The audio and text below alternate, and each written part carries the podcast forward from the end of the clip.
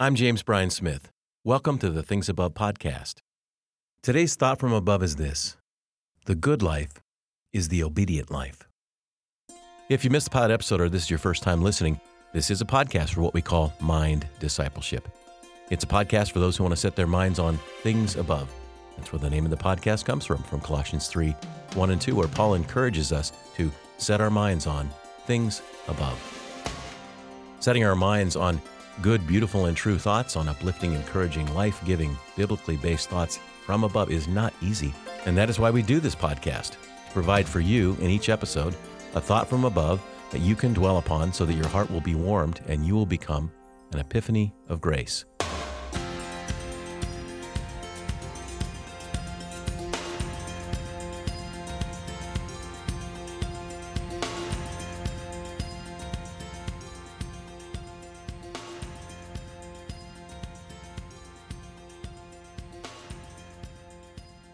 Here's a fun fact. From the founding of the very first college in the United States in 1633, which was Harvard, from 1633 all the way up until 1865, every college in the United States had at its core curriculum a teaching on what it means to live a good life. The good life, then, was central to getting a college education. So if you went to college in that time frame, you would be reading the classics, you would be reading the Bible, you'd be reading books that would engage your mind in the subject of what it means to live a good life, what it means to be a good person, what it means to be really well off, these kinds of deep philosophical questions. But after the Civil War, the universities in the United States changed their structure to fit the, the German model, actually, which was to stress specific majors. So you went to college and you began studying to become doctor, lawyer, teacher, accountant, whatever it was. And for many of you listening, that's exactly what you did when you went to college. You began choosing a major and then you began studying in that field, moving towards that. But what's fascinating when you think about it is for all of those years, what it meant to be educated was to be well versed in the subject of what it means to live a good life. So, with that in mind, as we began looking at our curriculum at Friends University, where I teach, we decided to put a course into the curriculum that is required for all students, and it's called The Good Life. And I am one of the professors that teach in that. In fact, I lecture every Tuesday. Every student has to take it. And I think it's a fascinating subject, and it's definitely one that connects with setting our minds on things above. So, what I want to do for three straight podcasts is to delve into the three main areas of what it means to live a good life. Before I launch into that, let me just quote John 10:10. 10, 10. John 10:10 10, 10 is a famous verse. I bet you've heard this when I when I quote it, you'll say I've heard that. It's the words of Jesus who said, "I came that they may have life and have it abundantly." Jesus is saying, he came that we would have a kind of life, not just biological life, but Zoe life, an abundant kind of life, a life that we were designed for, a flourishing life, a life well lived, a life that we look back on and say, that was in fact a good life. When I teach this course on the good life, it's broken down into three main parts. And these are the three parts of what a good life consists of. First is life led well. That's the agential side, our choices, our behaviors, our character. And then there's life feeling well. That's the affective side, our emotions and feelings. And then there's life going well, which is the circumstantial side, the things that happen in our life. We want our lives to go well. What I found interesting is when I began teaching the course, is that for most of the undergraduates, when you look at these three categories life led well, life feeling well, life going well Many of the students would put life going well as the primary foundation of a good life. They would say things like, Well, I'm here to, I'm in college so that I can get a degree, so that I can get a job, so that I can make money, so that I can buy a house and a car and have this kind of life and maybe kids. And it's all about the circumstances where the, that's the primary thing. So in, in their minds, that was foundational. The second most important was life feeling well. They began to write their papers about, well, I just want to I want to feel better. I don't want to be depressed or have anxiety. I want to feel some joy and peace. So the affective side was very important to them. Of the three, the one that they didn't really connect with is life led well. That is the agential side, our agency, our choices, our behaviors, how we live our lives, that moral framework. And as I began to listen to them and dialogue with them and hear their responses in class, it became clear to me that we are living in a postmodern world. And by postmodern, what I mean is we're living in a post truth kind of world now. The common cultural narrative is well, is there really moral truth? Is there really right and wrong? Is there really good and bad? I don't really, how do you know, right? Is this kind of subjectivity that dominates. That's, that's the, the postmodernity that we're living in. And that, that became very clear to me one particular day when I said to the class, Here's a question, very basic. Can you live a good life and be a bad person? Can you live a good life but be a bad person? One student raised her hand. She said, "Well, I think so. As long as you're doing what you know feels right to you, then I guess you know, yeah, you might people might say you're a bad person, but if you're doing what feels right to you, okay. Anybody else?" Young man toward the back raised his hand. He said, "Yeah, I mean, I don't. I have a problem with your question, Dr. Smith. I'm not really sure. I mean, how do you know what's good? I mean, who, who, who defines who's a bad person?" I mean, do we, isn't everything entirely subjective? I said, okay. Anybody else? Young woman in the front row raised her hand very eagerly and said, well, actually, yeah, I fully believe that you can live a good life and be a bad person because I have an example. And I said, okay, let's, let's hear. She said, well, I have this uncle in Cancun and he's a bad guy. I mean, everybody knows he's a bad guy. He will even say he's a bad guy. He cheats in the business world. He rips people off. He has these affairs with various women. He's not faithful to anybody. And he has kind of an alcohol and drug problem. And he's kind of a mess. But you know what? Every time I talk to him, he says he's living his best life. There was this kind of silence over the class when she finished her sentence because everyone was kind of thinking, hmm, now that you've given us an example, is that really true? Is that really right? Suddenly, what she'd done was given us a concrete, living kind of example that we could say, all right, is that right? Is he actually living a good life? Well, as I mentioned, we're living in this world of postmodernism, and that has its own a huge long history, which I could explain beginning in the 18th century when ideas began circulating that we can't really know right and wrong. We can't really know what is true and what is not. Everything began to be deconstructed. And in that world, all you really have is personal desire. That trumps everything. So, in many ways, a lot of what the students were saying was just representing the world that they've grown up in. Along with postmodernism is utilitarianism, which is this teaching that you know pleasure is good, pain is bad. As long as I'm having more pleasure than pain, then maybe that's fine. And then hedonism, that's a third philosophical position that says, look, really what matters is me. I mean, my, my own pleasures matters the most. And the young woman who talked about her uncle would demonstrate that for sure. So, all three of the narratives that these three students had to the answer to the question of can you live a good life and be a bad person absolutely comes from a world that they've grown up in. It makes sense. But does it? But does it? Dallas Willard said, reality is what you bump up against when you're wrong. When you're wrong about something, reality doesn't bend toward you. If you hold some view that is wrong, you can hold it vehemently and say, I just really believe this. But if it's wrong, reality simply won't bend. A great example of this is President James Garfield, who was assassinated. He had only been president for like 200 days, and he was shot in a train station and the doctors that immediately attended to him began jamming their hands into the wound, trying to reach in and pull out the bullet.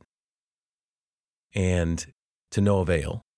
But what ultimately killed James Garfield was not the gunshot, it was the bacteria It was the infection that happened because the doctors didn't sterilize their hands. Because back then, in the 1860s, they didn't believe in germs. The vast majority of doctors didn't believe in it. They couldn't see it. And this man named James Lister, that's where we get Listerine, over in Europe was saying, hey, folks, these are real. Germs are real. We have to sterilize. If we're going to reach into somebody's body, we have to be sterilized. So here we are historically going, hey, that guy didn't die because of the gunshot. He died because of germs. Reality is what you bump up against when you're wrong. They were simply wrong, those doctors back then. So if you're wrong about something, it's not going to come out right, even if you really want it to. Because here's the deal there is a moral framework to reality. There's a moral framework to reality, and it doesn't bend based on our whims or our philosophies. I would say this about the uncle in Cancun Is he really living a good life? Is he really experiencing true joy, deep contentment, a sense of meaning and worth and value? No, he's not. Bernard of Clairvaux said this There's no greater misery than false joys. There's no greater misery than false joys. When we think, oh, this is what's really great, and we put all our eggs in that basket, oh, this is what's going to make my life feel good but it's a false joy. That's actually misery. That's what Bernard of Clairvaux understood. I love the Psalms, and I love the very first Psalm. Psalm 1 says this Happy are those who do not follow the advice of the wicked, or take the path that sinners tread, or sit in the seat of scoffers. But their delight is in the law of the Lord, and on his law they meditate day and night. They're like trees planted by streams of water, which yield their fruit in its season and their leaves do not wither. In all that they do, they prosper. Psalm 1, I mean, the Psalms begin with this incredible statement that the happy people, the blessed people, blessed are those who don't follow the advice of the wicked, or the path that sinners tread, or sit in the seat of scoffers. This is an ancient writing. It was true then, it's true now. If you follow the advice of people who are disobedient to God. If you're taking the same path that the sinners are following, if you're sitting in the same seat next to the person who's really a scoffer, your life will not go well. But blessed are who? Blessed are those whose delight is in the law of the Lord. And on his law they meditate day and night. They set their minds on things above. They think about God's will, God's way, the way of the kingdom, and people who do that are like what? Psalm 1, verse 3. They're like trees planted by streams of water, which yield their fruit in its season, and their leaves do not wither. In all that they do, they prosper. That's what it's like trees planted by streams of water. I put in two new trees in my backyard last year. And the guys who put them in from this nursery gave me these instructions. They said, here's what you do you got to set the hose on the tree and run it kind of slow, but you run it for at least an hour. And you'll do this for several days. I thought, wow, that's interesting. That seems like a lot of watering. But what they explained to me is that as the roots are being established, they need that much water. And sure enough, when I followed their advice, again, working with reality, those trees took off. This elm tree, this maple tree, wow. I mean, they are just like it says, they're yielding.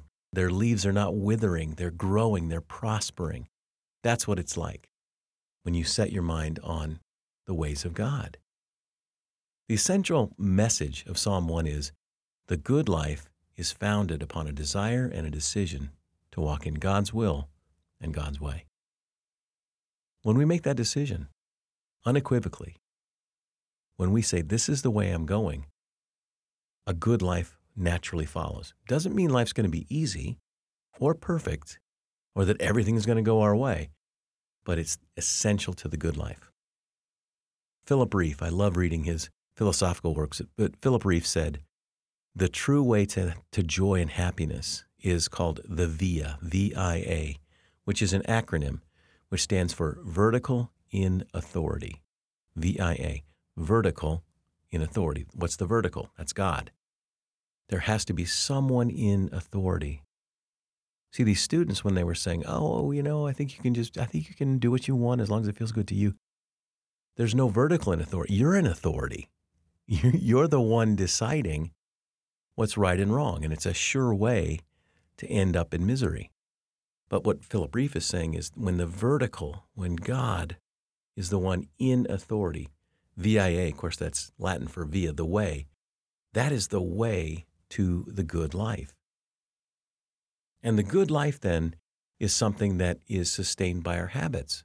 So we begin with the decision, I want to walk in God's will, God's way. And then you shape in that, that kind of life. You live into that kind of life on the basis of your habits.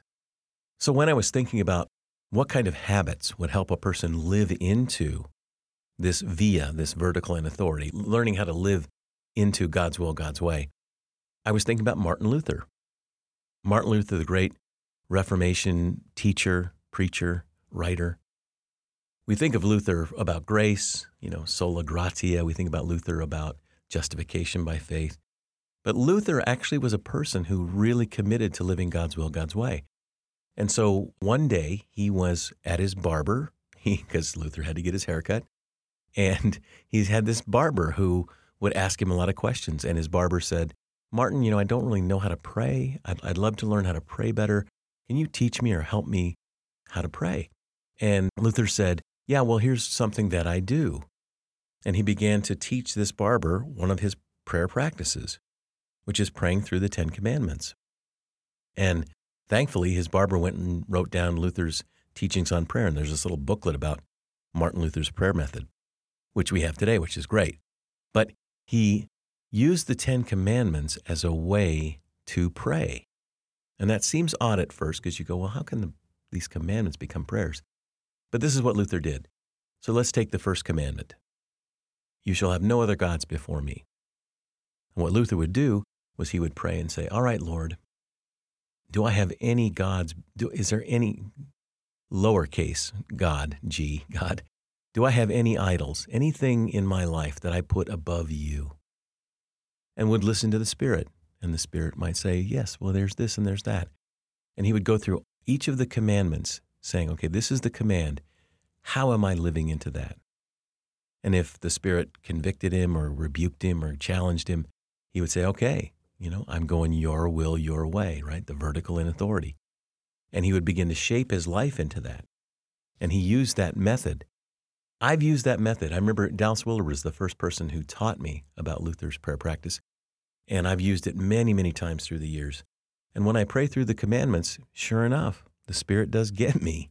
It wasn't too long ago, I was praying through the commandments and I got to that very first one You shall have no other gods before me. I said, Spirit, reveal to me if there's anything that I've put higher than you. Is there anything that I'm maybe investing too much in that maybe is more important than you? And the Spirit went, Tennis. I just went, What? And then I thought, Oh, yeah, you know, I love tennis. Some of you may know I, I played a lot of tennis. It's it's just a sport I've loved my whole life, but I'm really I'm playing a lot of tennis these days. I'm more than I've ever played before. And I'm thinking about tennis. I'm taking lessons. I'm playing with groups. I'm playing on a tennis team. And I thought, okay, okay, that's a good rebuke there, Lord. I probably need to consider whether or not I put that above God. And that's a good example of that. Because here's the thing you know, if you listen to this podcast, you've probably heard me say so many times God loves you as you are. That is absolutely true. God loves you as you are, not as you should be. God loves you exactly where you are right now. God loves you as you are.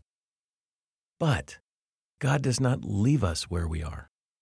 He always wants us to grow into wholeness. And a part of that is how we live our lives. It's an invitation into a life of freedom and wholeness. Sarah Bessey wrote an article that I was really challenged by, and she writes these words Obeying God's way is never about deprivation, it's about becoming who we were meant to be all along.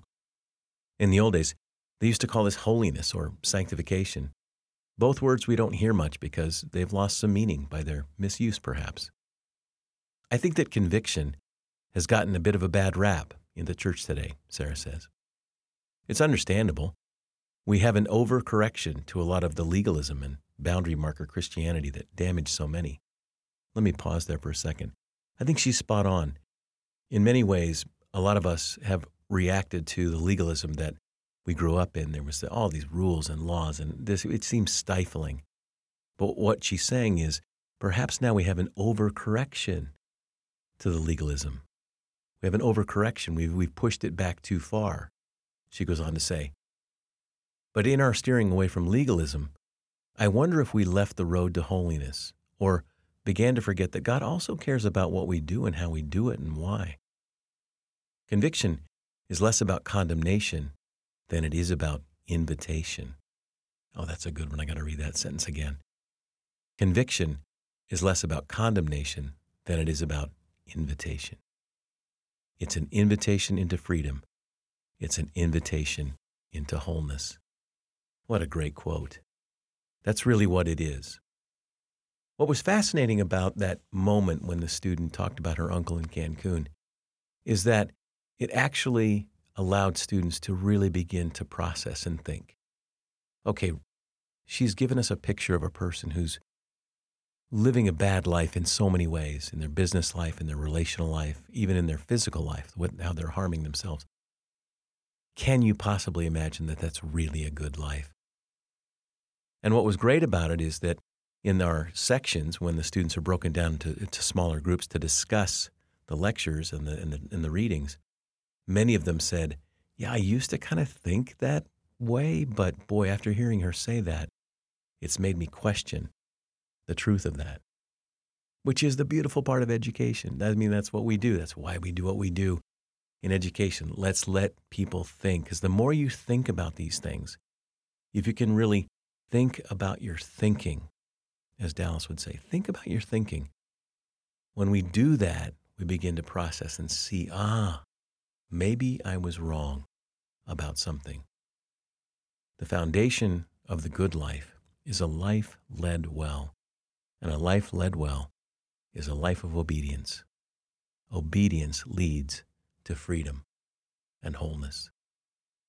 Glory be to the Father, and to the Son, and to the Holy Spirit, as it was in the beginning, is now, and ever shall be, world without end. Amen. I hope you join me next time. Until then, you can find me on Twitter and Facebook at James Bryan Smith.